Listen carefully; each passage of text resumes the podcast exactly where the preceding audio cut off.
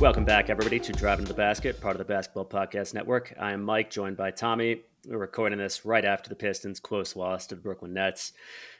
And of course, the subject of the hour is Cade Cunningham, who really exploded in the second half after a slow first, uh, after suffering a tailbone contusion early in the uh, early in the game. Uh, just for reference, uh, the tailbone is the vestigial remnant of the tail. It does absolutely nothing uh, but if you hurt it, it can really hurt.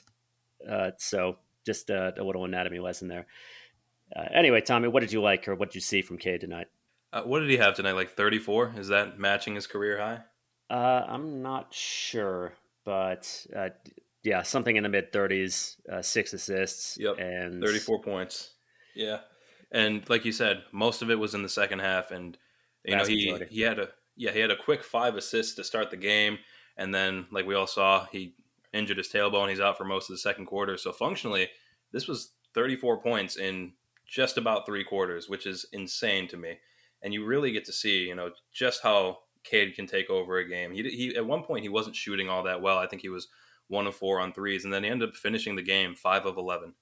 Uh, and that's been a, a, little bit of a concern uh, for us over the past few weeks. You know, just the the outside shooting, the inside shooting, you know, around the basket and then the mid range has been phenomenal.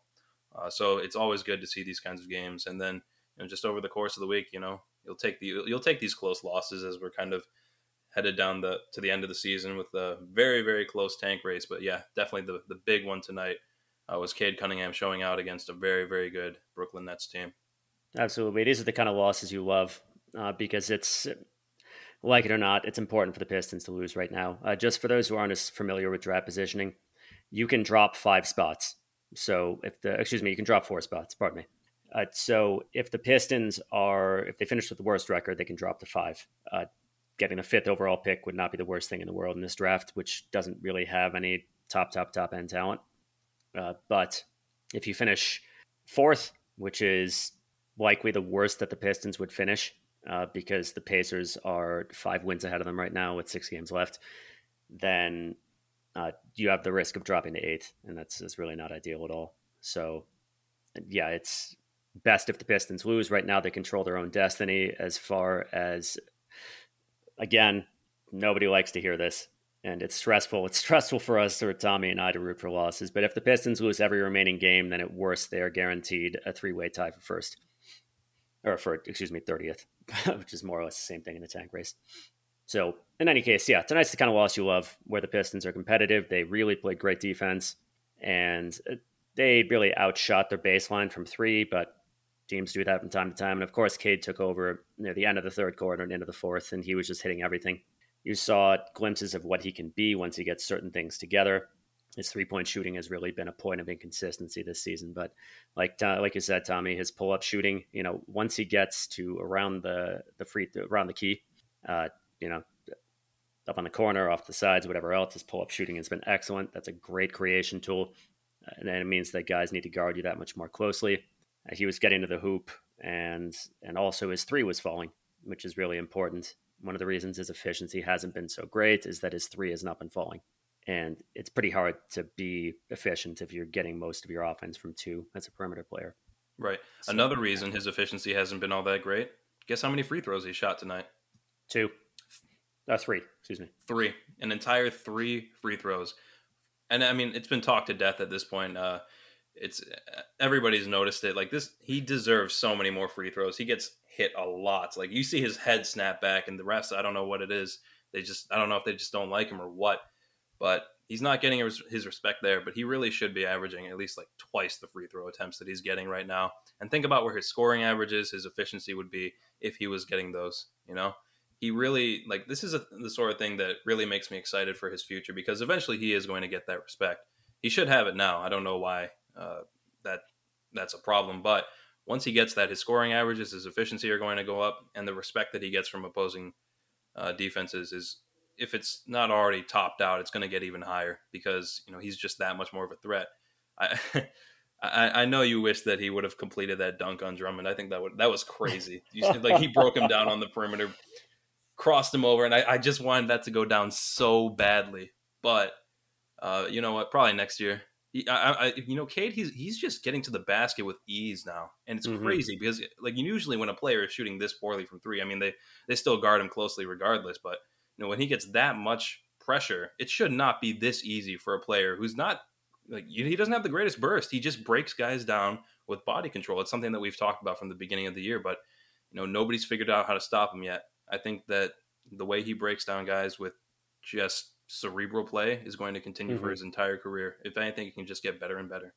Yeah, I agree. He sees the game with a, a tremendous amount of patience and and just the way he can break it down seemingly in his head in the moment. I mean, that's a skill you can't teach. That's a skill you either have or you don't. The vast majority of players do not.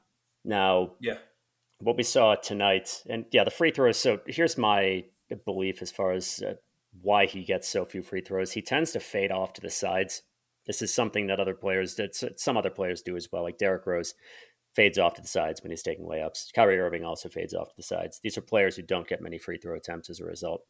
Now, Cade should be getting more than he's getting, but uh, he's not really taking the sort of contact that's going to get you to the line more. Also, he's just not getting respect from the refs. That's true.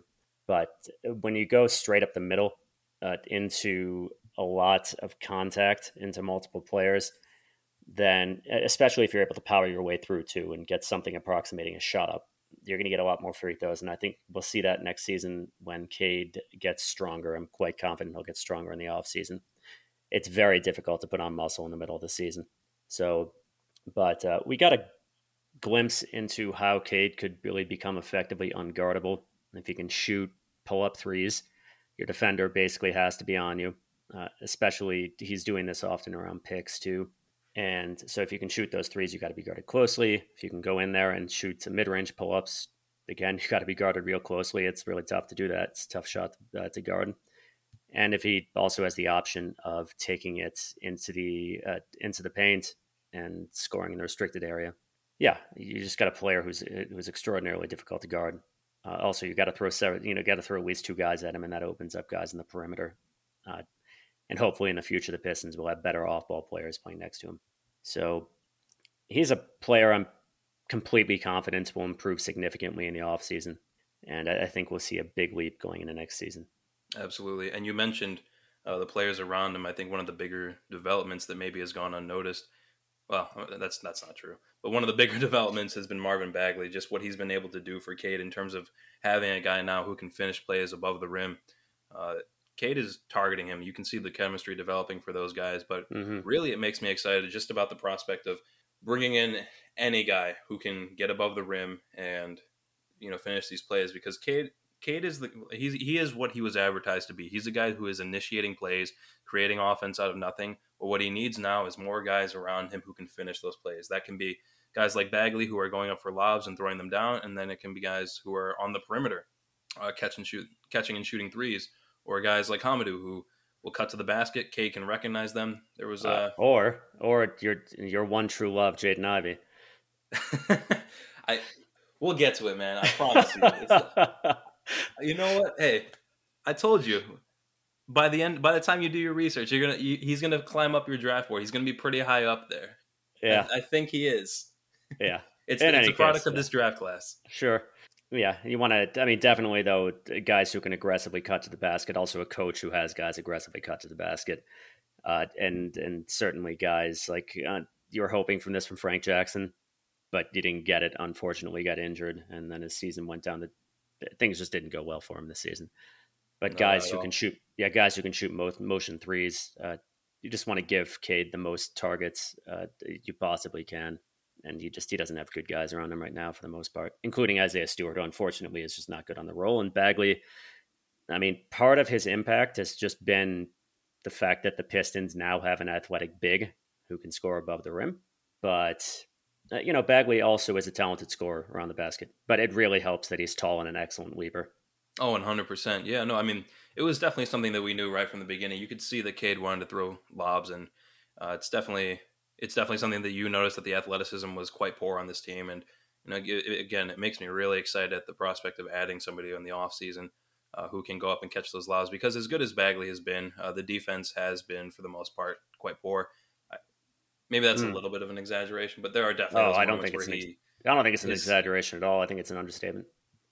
I, I think his IQ is mostly pretty bad, but uh, I don't know. I mean, I've seen some flashes of at least engagement where he's trying a lot harder. Uh, this is really off the cuff, but who would you say is the more impactful player right now, Isaiah Stewart or Bagley? Bagley is putting up big numbers on significantly better efficiency most nights, but Isaiah Stewart has really underrated, not underrated, but maybe underappreciated defense. So if you had to pick one, mm. who would you say? I would probably say Stewart just because he's tremendously better than Bagley off the score sheet. Uh, Bagley's defense is really bad, and Bagley has a long history of really bad defense. At Duke, Krzyzewski had to run a zone defense during Bagley's one season because Bagley and Wendell Carter Jr., who was improving in the NBA, and Bagley is not could not defend the pick and roll. Uh, he has a, a, long history of very poor uh, defensive decision making, uh, just very poor tracking on defense. I mean, we saw it several times tonight, especially in transition. I mean, he lost Durant in transition. He lost Kyrie Irving in transition. He just didn't. He wasn't watching. He didn't know where to be, and so I think you'll lose a lot of what he provides defensively. Uh, excuse me, what a lot of a lot of the value he provides offensively is really lost on defense, but yeah, that's hard to measure. Isaiah Stewart has issues. The fact that he can't score above the rim, the fact that he's a bad roll man, uh, because you got to get Isaiah, a great guy, super hard worker, uh, for the most part, a very good defender, unless he has to defend guys who are uh, taller and more athletic than he is. I mean, who was it uh, earlier in the week? I'm having trouble remembering. It was a good perimeter player he was guarding, who was switched on to him and had absolutely no trouble staying with him. Uh, yeah, well, whatever. Those of you who watch the games uh, know better than I am who, who I'm talking about. but uh, yeah, it was nice we saw from Stewart shooting threes tonight because I think he's going to have to do that to be a plus offensive player. But like Bagley, right, absolutely. Yeah. So I mean, the question, of course, going forward, and and you know, Bagley uh, well, the question going forward is what can he be to the Pistons? How good can he be, and what's he going to need to do to get there? So defense, you've said already. Um, you know, do you ever think? Do you think he can ever be a, a good interior defender, a passable interior defender? Because it's a matter of IQ in my mind. Uh, I guess so. I, I don't know how to. I don't know how hard it is to teach an NBA player good interior defense from this starting point. I'm not a coach. But I mean, theoretically, it should be possible, right? He has the tools, he has the physicals, uh, he can jump out of the gym. A lot of it is timing, I'm sure, but I mean, the engagement is there, and I think that uh, one of the maybe underrated aspects of coming to Detroit from Sacramento is that uh, this is a team that is definitely it's built around guys who just seem to work hard and love working hard, and maybe being around those guys that rubs off on you. I don't know if Bagley had work ethic issues and Sacramento, but Sacramento is just regarded so poorly in terms of an organizational culture. Maybe that's not the best place for him to go. But I think that that's one of the the good things. Like when you have this much in the way of guys who want to work hard, maybe it just rubs off on uh, the guys who maybe aren't known for that. So I guess it should be possible, but yeah, uh, what, what do you think? I have a question for you about it afterwards, not the defense, but about Isaiah Stewart and Marvin Bagley. But where do you think? Uh, I am not quite so confident about it as you are. So something I think should be kept in mind is that at the NBA level, like margins are very, very, very small. Like, uh, and on defense, acumen in large parts, defensive IQ is about being able to make the right reads against the best players in the world in very, very like quick time. I mean, you have to be making these reads on a on a continually on a very quick basis. And not all players can do that. I mean, some players just don't have that in them. It's it's it's a skill, and I don't know if it's one that's well. Some players you can't teach just, what Cade Cunningham is doing, so maybe yeah, obviously, you, yeah. Well, I mean, Cade's an extreme example of really high basketball exactly. IQ, but Bagley on defense, I think, is an extreme example of very low defensive IQ, and I'm not sure if that can be overcome. I mean, maybe you can teach him to a degree to how to react in certain situations. But the returns thus far in his career and even in college have been very unencouraging. So I don't think his future is as a, is as a center, at least on defense. Uh, maybe on right, the perimeter, so you can get away with it. Maybe, but that actually does take me into this question that I had, and this is actually something that we had kind of talked about a few episodes ago when we had uh, Bryce Simon of Pistons Pulse on here. Uh, we had in that episode, we had sent three guys to the bench. We had sent Killian Hayes, Marvin Bagley, and Isaiah Stewart to the bench. You know, long term, it's like, well, we don't quite think that these guys are good enough to be starters long term, but we still want them on the team and we want their production. So ideally, uh, can these guys fit well together? And I think there was a quote earlier uh, in an article today about how uh, Dwane Casey wants Marvin Bagley and Isaiah Stewart to both uh, spend a considerable amount of time 20 to 25%. 20 to 25% of their time working on three point shooting. And I think that's actually a good thing. And, you know, that would really help because obviously both of these guys are right now at their best around the rim in terms of scoring. Marvin Bagley, he's catching lobs. Isaiah Stewart, he's just muscling his way in. He's got a nice little uh, jump hook, and that's great. But if you want to open up driving lanes, not just for you know the guards and the guys who are driving into the interior, but Bagley for Stewart and Stewart for Bagley, uh, one of those guys or both should be able to shoot threes so that you're clearing up the lane a bit. So mm-hmm. if you had to put odds on it or like a probability in terms of percentage, do you think like what, what would you put that at? Like one of those guys developing a, a serviceable three point shot so that if they were to come off the bench together, they could run that duo effectively. So I think I'm I'm pretty confident about Isaiah Stewart. I think he has kind of what you can refer to as the it factor in terms uh, as a shooter. I mean, he had success with it last season, not on high volume, but he's got the stroke. I think it's just a matter of work ethic. He kind of got uh, the yips, so to speak, this season. He just suddenly couldn't shoot. Also, I think Dwane Dwane Casey did say also that the piss that he wanted Isaiah Stewart to walk it back and really focus more on what Casey deemed big men things, you know, scoring on the interior and whatnot. No, pretty much just that. So I'm confident that Stewart will do it. I also think he needs to do it to be a plus offensive player because otherwise he's largely just clogging the paint. Like he, just can't play effectively on the pick and roll. We've, I mean, we've beaten that subject to death. I know we, I know we both pretty feel pretty strongly about that. So I'm confident there. I think Bagley will also be a necessity. He has really vacillated back and forth in his career from decent to horrible, like decent in his rookie season, horrible in his sophomore season, decent in his third season, horrible this season. Shooting something like 18% on wide open threes, with uh, those being uh, threes attempted with no defender within six feet of him. So that can't last. Bagley really needs to find his value on offense. And uh, so here are Bagley's issues on offense right now. Like, uh, give it to the guy. Absolutely great lob threat and fantastic at finishing offense in the restricted area that is created for him by others. Not great at creating offense for himself around the basket. Like, the basically, the longer he has possession of the ball, the more his field goal percentage drops. And he can't space the floor right now. So you want to play them together. I think both of them have to be able to shoot. Now, the way you can play them together off the bench, and maybe in like a very unlikely scenario you can do this in the starting lineup is on offense, you'll basically have Stewart spacing on the pick and roll. At least you basically have Stewart spacing the floor, and you'll run Bagley in the pick and roll. And on defense, of course, you will have Stewart defending the, the interior, and Bagley hopefully can make it work on the perimeter. On a perimeter, he's not a terrible defender. So that's the way I would see it work. And if like everything, like a great deal goes right, you know, maybe you can make that work in the starting lineup. But I think Bagley just absolutely also needs to be able to shoot in order to be a positive value player. Yeah, you read my mind on the uh, on the rules. Like, I absolutely Isaiah Stewart. He definitely projects as the the significantly better interior defender. So you want him playing the five on defense, and then you know Bagley can he like you said he's a better perimeter defender. He can play the four on defense.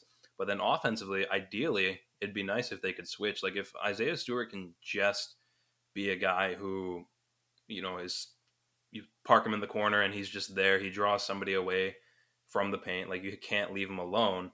And then Bagley is there in the pick and roll, you know, jumping over guys to finish these crazy lobs. I think that's like the ideal scenario. And in those very specific circumstances, I think those two guys can exist together on the floor and be more than just, you know, passable. I think they can be legitimately good together.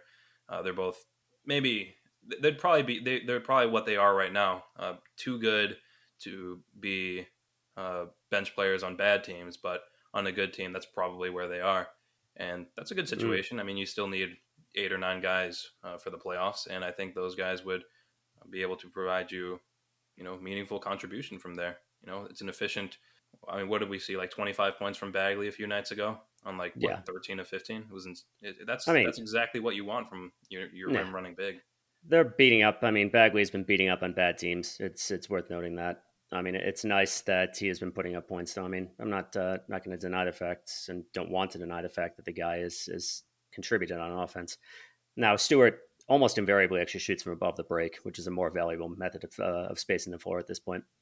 And for Stewart to be valuable, uh, to be really valuable valuable on offense, uh, do you want him to be able to shoot from everywhere? I mean, uh, mid range, well, from everywhere, mid range and above the break. Last season, he shot about 50% from mid range. I mean, that's a good mark. Ideally, again, because Stewart is so limited on the roll, and like Isaiah would have gone, you know, who knows? I mean, he might have gone like top five, top six in his draft here if he were not, if he were able to jump, and particularly if he were taller and able to jump. But unfortunately, he is undersized and unable to jump. Uh, unable to Did jump. you see means, that? Yeah, he's just yeah. he's not unable to jump, but he's a, he's a pretty poor leaper. He's a below the rim player. Did you see that post on our NBA about uh, if you could add four inches to one player, who would it be? Immediately, Isaiah. Imagine yeah. a seven foot Isaiah Stewart. You know how good he'd be for that team. Let's just pretend for a minute that like he gets a little bit of a boost to his vertical to go along with it. Like yeah, he, that would be that's the center position taken care of for the next decade. You know. Yep. Yeah, and that's anyway. uh, that, that's I mean that's a that's a potentially all defense player too. I mean, exactly. Isaiah's Isaiah's struggles on defense are primarily against centers who are taller and more athletic than he is, and in many situations around the basket, he's helpless in that case. Not his fault. It's basically just um, the reality of being shorter and not able to jump as high. Yeah, maybe so, he'll hit a really late growth spurt. That'd be nice. yeah, yeah, I don't know about that. Um, yeah, that that would uh, that would be very medically impressive. So yeah, but going back to Bagley, so you asked the question, how good could Bagley be for the Pistons? So if Bagley, I mean, I'm I'm quite confident he's going to continue to score well in the restricted area uh, on, on offense that's created for him, and going to continue catching lobs. Uh, now, what does he have to do to be like a legitimately valuable player? Shoot threes, that's one thing. Just the ability to space the floor is really helpful for teammates. Also, it's a high efficiency shot. So you want him able to reliably shoot threes. Also, basically a necessity if he's going to be playing in power forward, which I think is his long term position.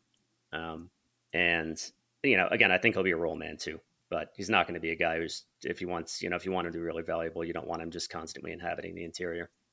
So, especially if you want to be able to play a five out offense, which is really nice to be able to do. So, got to be able to do that. Ideally, if he can learn to generate some offense for himself around the basket, that would be nice. Post ups, I don't think he's going to get there. Hardly anybody does but not really anything. And if he can play passable defense, I unless he really finds another gear offensively, I don't think he's a long term starter.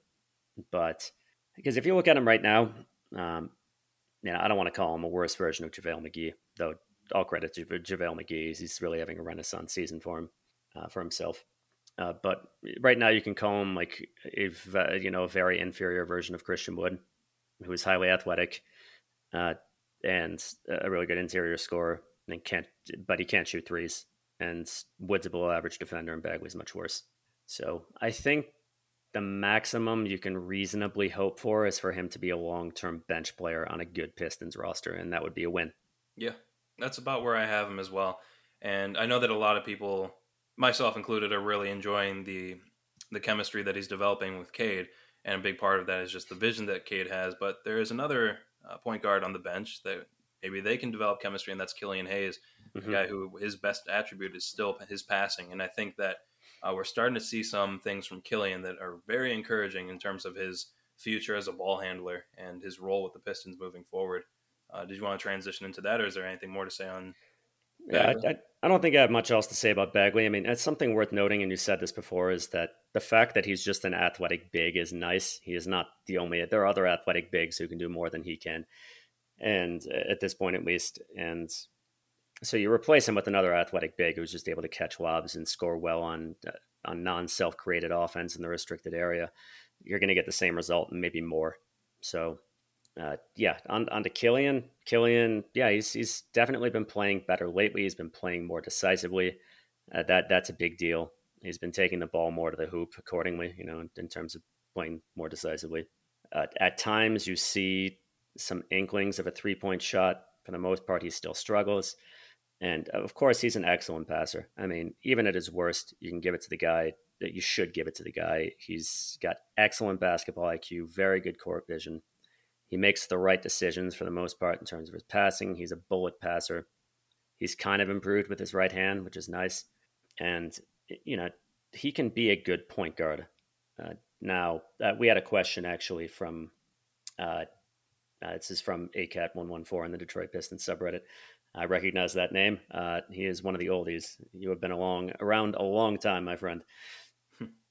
so uh, he asked, "Did these last few games change the plan for Killian Hayes?" I think the plan for Killian Hayes changed the moment that Cade joined the team, uh, because Killian, I think, is going to be at his best handling on heavy volume, and he's not going to do that next to Cade. What do you think?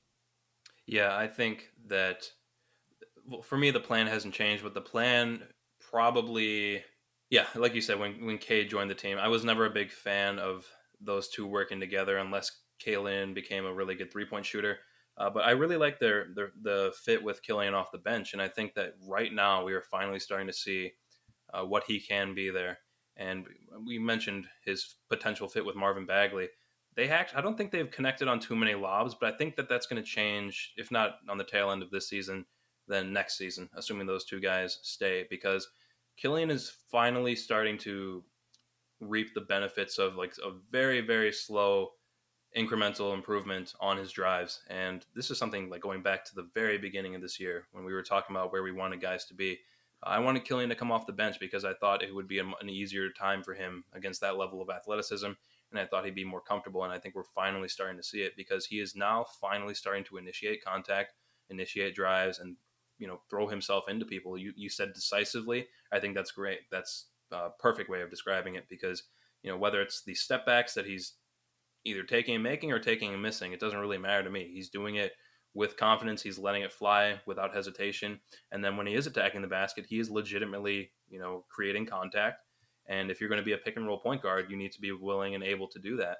So while we haven't seen a ton of these lobs yet, I think if those guys do get more overlap eh, next year, assuming they're both here, I think you are going to see a much stronger connection with Killian Hayes and Marvin Bagley. So the plan for me hasn't changed. I think that it's just strengthened uh, because right now, for the first time in I don't know how how long, uh, Killian Hayes looks like he has a future in the NBA. In my opinion, like he was starting to uh, look like he you know, was was headed that way, but now it really looks like he might actually stick around for uh, more than his rookie contract because he like let's not mince words he was awful and he actually terrible. just finished his his rookie year air quotes in terms of games i think this was like his 84th or 85th game mm-hmm. uh, tonight against the nets so uh, you can say that like yeah no now that he's finally got a, a, full rookie season under his belt he looks like an nba player uh, there are a lot of people who are going to be very happy and uh, like they saw that coming kudos to those people i did not see it I oh. you know I thought Killian was awful. Like he he started from such a low point, and the fact that he's you know attacking the basket against legitimately good NBA players tonight. Uh, the Brooklyn Nets starters. That's very impressive to me. It's a good, yeah. very good sign. Yeah. I mean, not to take away from Killian tonight. I mean, the, the, the Nets were horrendously bad on off on defense tonight. They don't really protect the rim very much. There was one drive from Killian on which Drummond was up at the top of the key and just decided he didn't feel like playing defense. Uh, but it's it's nonetheless it's progress. So I think he's trending in the right direction. There are some things he still needs to do in order to become like a, a genuine NBA rotation player on a good team. Uh, for example, you got to be able to shoot threes. I mean, no ifs, ands, or buts about that. Sure. Like, yeah, I mean, you got to be able to to take that shot again. It's a high efficiency shot, and it, just the ability to space the floor is a necessity if you're going to be a viable off ball player. And Killian is not going to be on the ball all the time got to continue making strides as a scorer. It's not okay for him to just be a guy who plays defense, and his defense, for the most part, is genuinely good. There are some situations in which he struggles, like against really fast guards, and in, in that situation, hopefully, he has another guy next to him who can who can defend those guys. But for the most part, he's a good defender, he, and he does it well. Even if there's a big charging enemy, he's very good at stripping the ball. But you got to have that scoring. You cannot be a non-threat to score. He's been doing better at it lately again, largely against bad teams, but you hope that continues.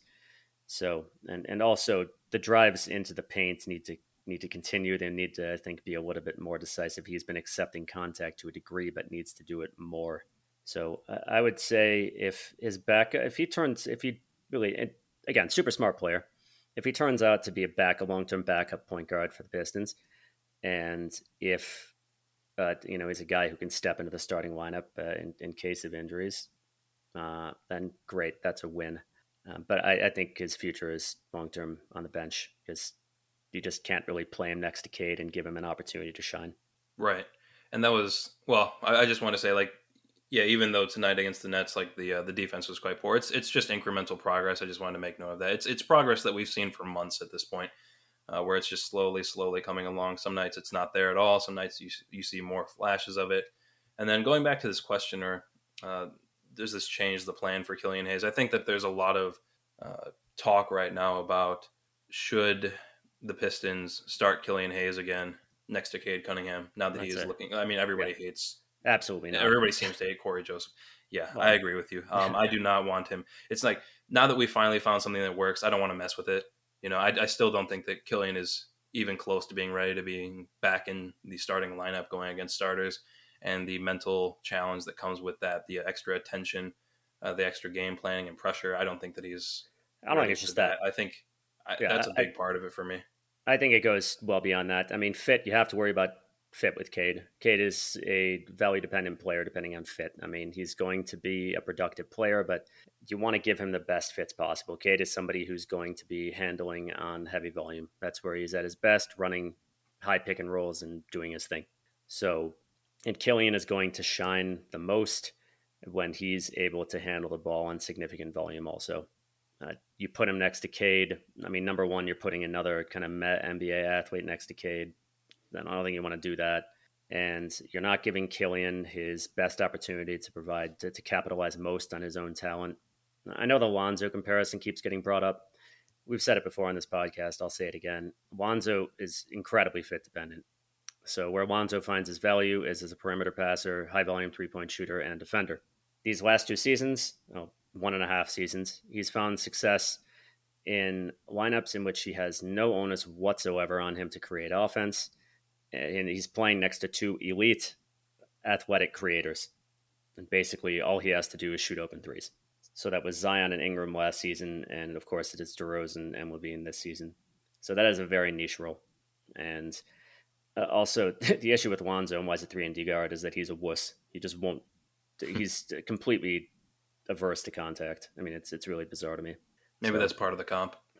I don't know. Killian has to be. Killian just again. I mean, if if Killian is playing next to two elite athletic creators, then sure you worry less about that. But yeah, I just. Uh, I like I, him I, where he's at. I, I think he I think he's got a ways to go. In general, he's got a ways to go. He has to improve as a scorer. He has to improve, at, you know, particularly as a shooter. He has to improve at penetrating. Uh, right now, it, it's worth noting his context. I mean, it, it's much harder to see like on a good team. If you put Killian Hayes in there, he would look really bad. He's looking decent right now as the backup point guard on one of the worst teams in the league. So, absolutely, I'm encouraged by his progress. I'd say he still has a significant distance left to go in order to become a like long term positive value NBA player, assuming the Pistons are going to, you know, whenever the Pistons are going to start competing. I, I, don't think he's close at this at, at, this point, but he's headed in the right direction, and that's encouraging. So, um, yeah. So I mean that that's good. We don't have to look at Killian and say, oh, you know, he's disappointing if he's not a positive value NBA player right now. You got another two seasons under contract, and I, I've said it before. I'll say it again. I think the Pistons should uh, you know, he's the option's already been accepted for next year, which made perfect sense. And I think they should give him a fourth year as well. You don't, you know, even if he's not very good next season, you don't really start thinking about moving him until the trade deadline, probably in his fourth season. And hopefully he has some value at that point if he really hasn't panned out. But yep, backup point guard, I think. And not the return you want in the number seven pick, but not the worst thing in the world either. Yeah, no, I 100% agree with you. And, you know, obviously drafting Cade, that solves a lot of your problems in terms of you know how much talent you need to add and what kind of roles you need to fill. We have we have a, a very special player on our hands, obviously. So what Killian turns into, it matters a lot less. It's the, the stakes are a lot lower in terms of uh, what Killian needs. Obviously, yeah. this team still needs talent. It would be great if Killian was a significantly better player, but if he was, maybe we don't end up with Cade at all. Yeah. That's oh, exactly. Death as well. yeah, hundred uh, percent. Like looking back and saying, "Oh, what if we drafted Halliburton?"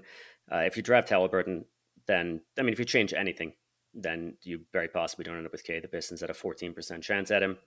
uh, they may have had a lower chance with Halliburton. The Pistons lost a lot of close games last season. I mean, they were a comically bad crunch time team. I think they played, I, I don't remember what it is. They were really bad. Uh, you add Halliburton in there, and uh, Halliburton was a very successful rookie, and maybe you get quite a bit better. So, but in any case, yeah, uh, whatever you want to call it, it's the butterfly effect, whatever. I, I, don't think you can just change what you do and uh, hope for everything to turn out the same. Uh, okay, uh, before we move on, quick word from our sponsor, DraftKings. Uh, college basketball fans, join the action on the court during the biggest tournament of the year with DraftKings Sportsbook. Turn your team's victory into your own big win. New customers can bet $5 on any team to win and get $200 in free bets if they do. Sportsbook isn't available in your state yet. You can still join the college hoops action with DraftKings pools. Everyone can play free pools all night long for a shot at a share of over $250,000 in prizes. Simply join a pool and answer questions like who will make it to the next round and who will hit the most three pointers and track your results. Download the DraftKings Sportsbook app now. Use promo code TBPN. Bet $5 on any college hoops team to win and get $200 in free bets if they do. If they win, you win with promo code TBPN this week at DraftKings Sportsbook. 21 plus restrictions apply. See show notes for details. Okay. Uh, one last thing uh, we didn't get to in the Cade segment. Uh, of course, the Rookie of the Year race is a big thing amongst Pistons. You know, it's, it's a big talking point uh, amongst uh, Pistons nation, so to speak. And at this point, uh, I've just like I've said before, I think that Mobley probably has it. maybe even Scottie Barnes will finish ahead of Cade. If Cade had not had such a slow first month, then I think he would be much better positioned to do it, or if his three point percentage were higher. But I, I think he kind of got put irrevocably behind by that first month. So, but I also don't care if he wins Rookie of the Year. I think he'll come back very good next season, regardless. I don't think it's to make any difference. Right. I would love to see him win it, and uh, he, I, I still think he deserves it. And maybe there is some homer bias in there for me, but again, we, we've talked about this. It's nobody is being asked to do what Cade is doing, and especially not with the supporting cast that Cade has. Toronto, I think they just uh, unseeded Cleveland, and now they're the sixth seed. They're they're still a good team. They have a great coach. Uh, they have Fred Van VanVleet. A lot of these guys were on the 2019 championship team. They're good. Cleveland, same deal. They had two All Stars, Jarrett Allen and Darius Garland. Mobley is definitely a huge part of their defense, not taking anything away from these guys. Um, but it's it's just not the same thing. You're not being asked to do as much. Yeah. Cade is like we've said, he is the number one priority on every team scouting report, and he is still putting up these numbers. I mean, you can talk about the efficiency. Uh, I think that's probably the biggest thing yeah. hurting him right now. That's the that's the knock. Yeah, it's the knock yeah, against especially him. like from three, and then the lack of free throws, which is not his fault, obviously, uh, is probably hurting him a little bit too. You know, maybe his true shooting uh, goes up a little bit, and that looks like a much better number. But I think that's kind of it. You know, if you really if you're going to contextualize this argument, it has to be in the scope of um, who is being asked to do the most and who's the most impactful. And I don't think there's any yeah, argument to be made against Cade there. Yeah, I mean, excuse me. Uh, you can say that. Yeah, it's true that he has to do a lot more than other rookies. I mean, you could say that Josh Giddey does quite a bit too, but at least he plays next to next to Shai. So, yeah, I agree that his efficiency is really going to work against him. I mean, it's worth noting, yeah, he's been at something like 34% from three from when he really came online in late November. A lot of those threes came in the space of like four or five games. He shot 11% from three in February. I mean, that, that's that's just worth noting. If he were shooting better from three, yeah, his efficiency would be quite a bit better. More free throws, his efficiency would be quite a bit better. But ultimately, the voters are going to give it to the guy who has done the best, and Mobley and Barnes had a lot for a lot less distance to cover to be effective in their roles, but nonetheless they were in that position and have been very effective in their roles. So, and yeah, being on a terrible team really doesn't help your case. I mean, that's that's unfair, but it's just how it is. So, yeah, if Cade had started strong in uh, in October and in, in November, I, th- I think you know he he might be the clear winner right now, but it's a whole season award, and that really I think is going to hurt him. so uh, I'd love to see it, but uh, I don't think it's going to happen. Unfortunately, yeah, I think the important thing fine. is that no Piston fan is looking at this draft class and like saying, "Oh, dang, I wish we had picked up that guy. We got the right guy. Yep, this guy is going to be the best player in this draft class, and he's probably mm-hmm. going to take us farther than any of these guys could." Oh, absolutely, hundred percent best player. Yeah, there's there's no question about that. Um, all right, let's move on to uh, some user submitted questions. So, first one: If the Pistons fall to seven, who's your guy? Uh, in this scenario, we'll go with Portland, Oklahoma City, and uh, the Pelicans jumping. The Pelicans may actually, you know, it's conceivable when they make the playoffs, but we'll go with that. Um, so, excuse my typing while I bring up the current standings. So, um, yeah, the Pistons right now are in a three-way tie for first. So, uh, seventh is the furthest they could possibly drop. Uh, we'll go with uh, actually Indiana over the Pelicans, uh, just because the yeah the Pelicans right now are like tied for eleventh, so uh, they could jump, but what probability?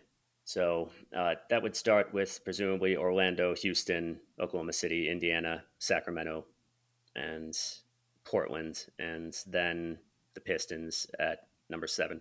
So we kind of did a mock last time. We can do it again. Um, I'd be down. Yeah, I, think those are fun. Yeah. So if we're starting with Orlando, I think you'd go with Chet Holmgren.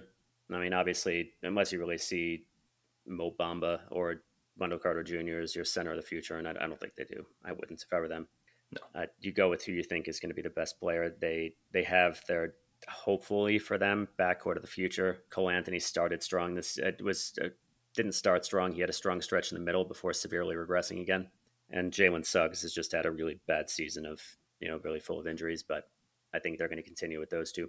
So I don't think they'd have any interest in Ivey, for example and, no, and probably not Paolo either, um, because they're really going to be looking to create from their backcourts. And Paolo's not a great guy off the ball, not not a great player off the ball at this point.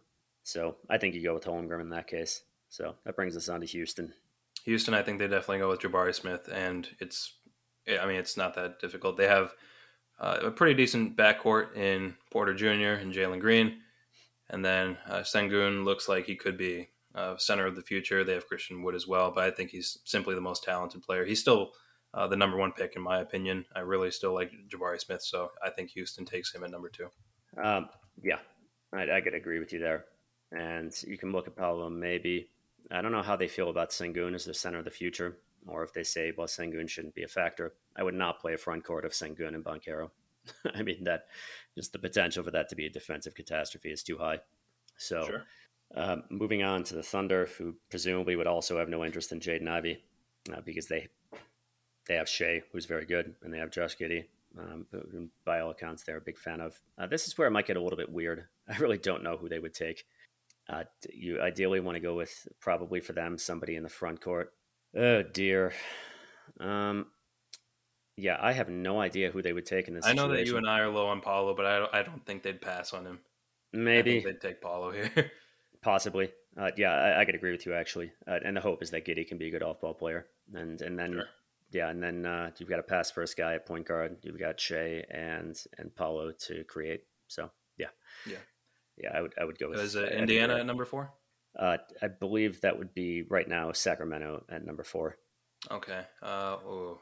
They have De'Aaron Fox and Sabonis, and I think that they intend to build around those guys. This is not a good fit for Ivey either. Terrible. Uh, I think they would. If, if, I mean, this is probably just like the Pistons board bias, but Keegan Murray. I mean, yeah. he seems like a decent fit there. So uh, let's say that he's the guy. Uh, I think you said what close to forty percent on threes. So yeah. he can still space the floor around those guys, and mm-hmm. he'll still be able to crash the boards and be a physical interior player. So yeah, decent and fit there. At this point, Sacramento is kind of dumb and probably. I mean, they're they're by all accounts, just charging ahead with this uh, this duo of Fox and Sabonis, and we'll probably be looking at guys around them. It's a team I think might take a look at Shaedon Sharpe, but I think that's just it would make sense. But I don't think Sacramento will do it.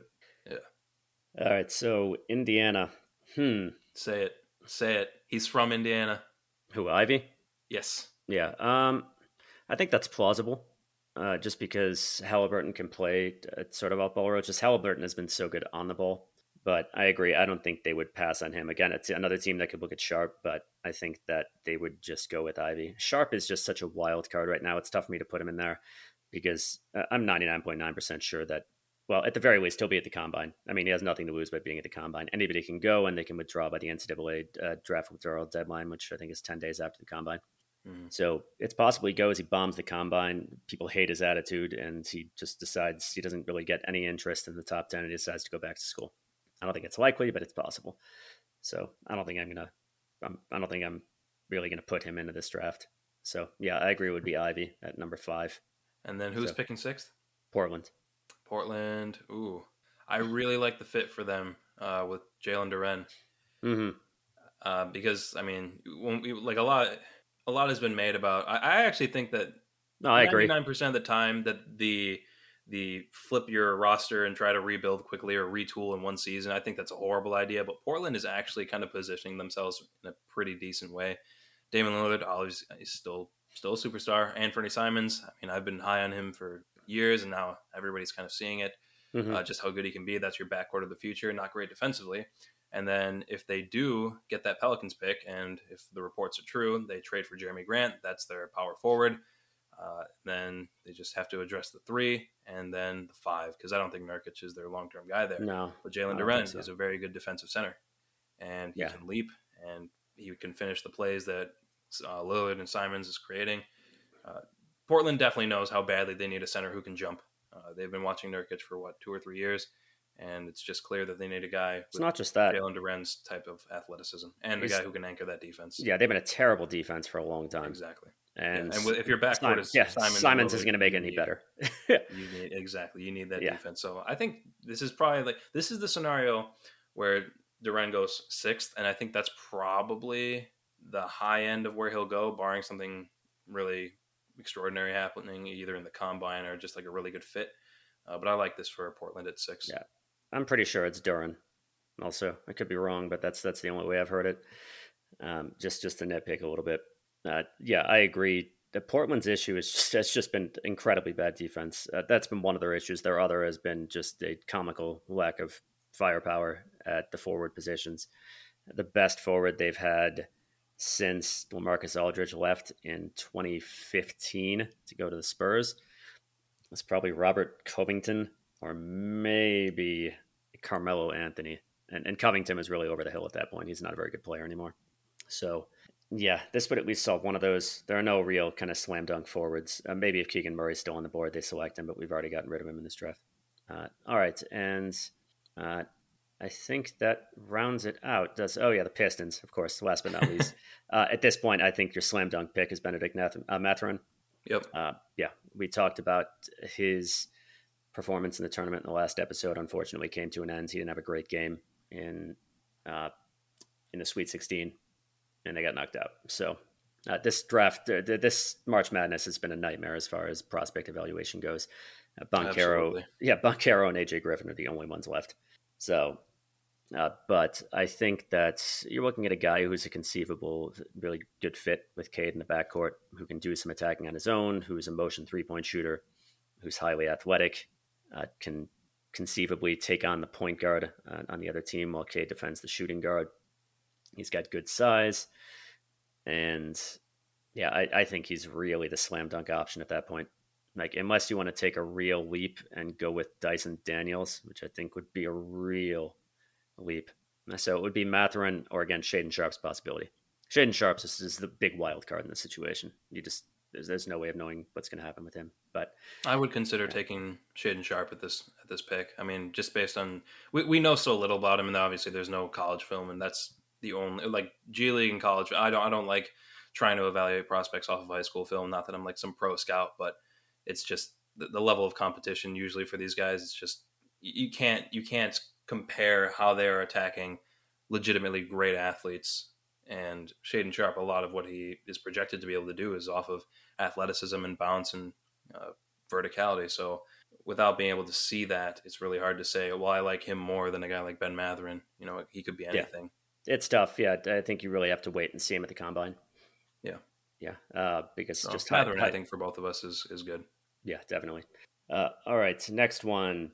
Uh, do you think beef stew actually likes eating beef stew? Uh, I think we can safely conclude that beef stew is a meat eater. So obviously, this question, yeah. what, what is it like one one to one point two grams of protein for every uh, kilogram of body weight? This guy's got to uh, be eating one to a two. lot of protein. Yeah, one to two. Yeah. So you know, obviously you have guys who are vegetarians, vegans, uh, Cade, of course, Kyrie Irving. Uh, but aside from that, I got to ask, you know, who doesn't like a good beef stew? Uh, you know, it takes uh, it takes some relatively low fat, uh, low fat beef, cut it into small cubes, put it in a red wine sauce. you obviously want to put onions in there, Uh, red wine is really pretty great alongside your beef broth. And uh, from there, there's a lot that you can do. You can go with white potatoes. My personal favorite is sweet potatoes. I'm a big fan of sweet potatoes. Uh, carrots obviously are great. They'll soften in the stew. And uh, whatever happens, you're going to get a really hearty mix.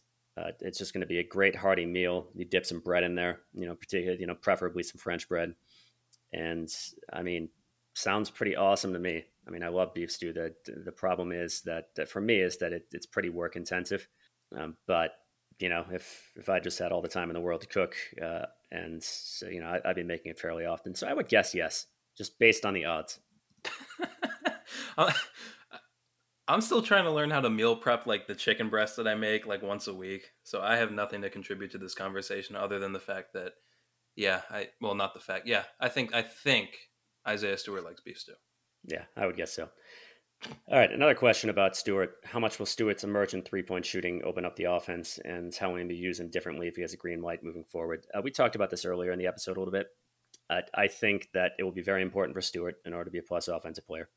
He's just, I mean, he's a decent garbage man. Aside from that, you know, he just has the capacity to be a paint clogger. So I think that, again, don't think he's going to be a long term starter, but I think that it just will help his game a great deal if he can shoot and if he can shoot from mid range as, as well as three. That's I think that is his route to being a good, a, a genuinely positive value offensive player. This season, he has been a negative value offensive player. Yeah, I'd be inclined to agree with you. Uh, we we touched on it obviously in the episode.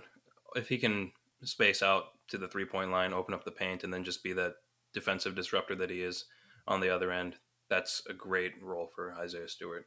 You know, get the get something there. I mean, I still like the idea of him just adding a mid range game so that he can still, you know, go for those offensive rebounds, uh, make things difficult in there, be a presence on the interior. I mean, he's obviously still so strong, and mm-hmm. he can probably still contribute that way. It's this is a discussion that we've kind of uh, talked about uh, behind the scenes. Like, I don't think that we're this is probably something we want to save for the off season, but there are.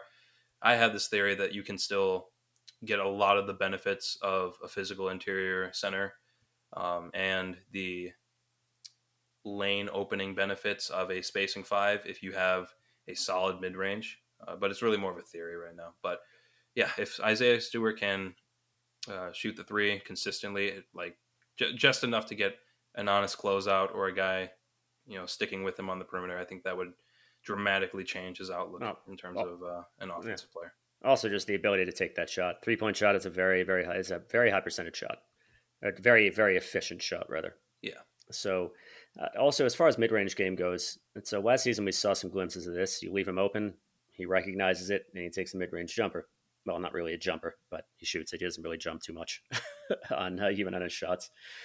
So yeah, it's nice at the three point line if you can make that shot. If you can draw his defender out to the three point line, open up more lanes, and he can also attack closeouts. He can do that but on the interior, if players need to stay close to you, and that just opens up space. Of course, if your defender just has to stay close to you or, or risk giving you a shot that you can make at a good percentage.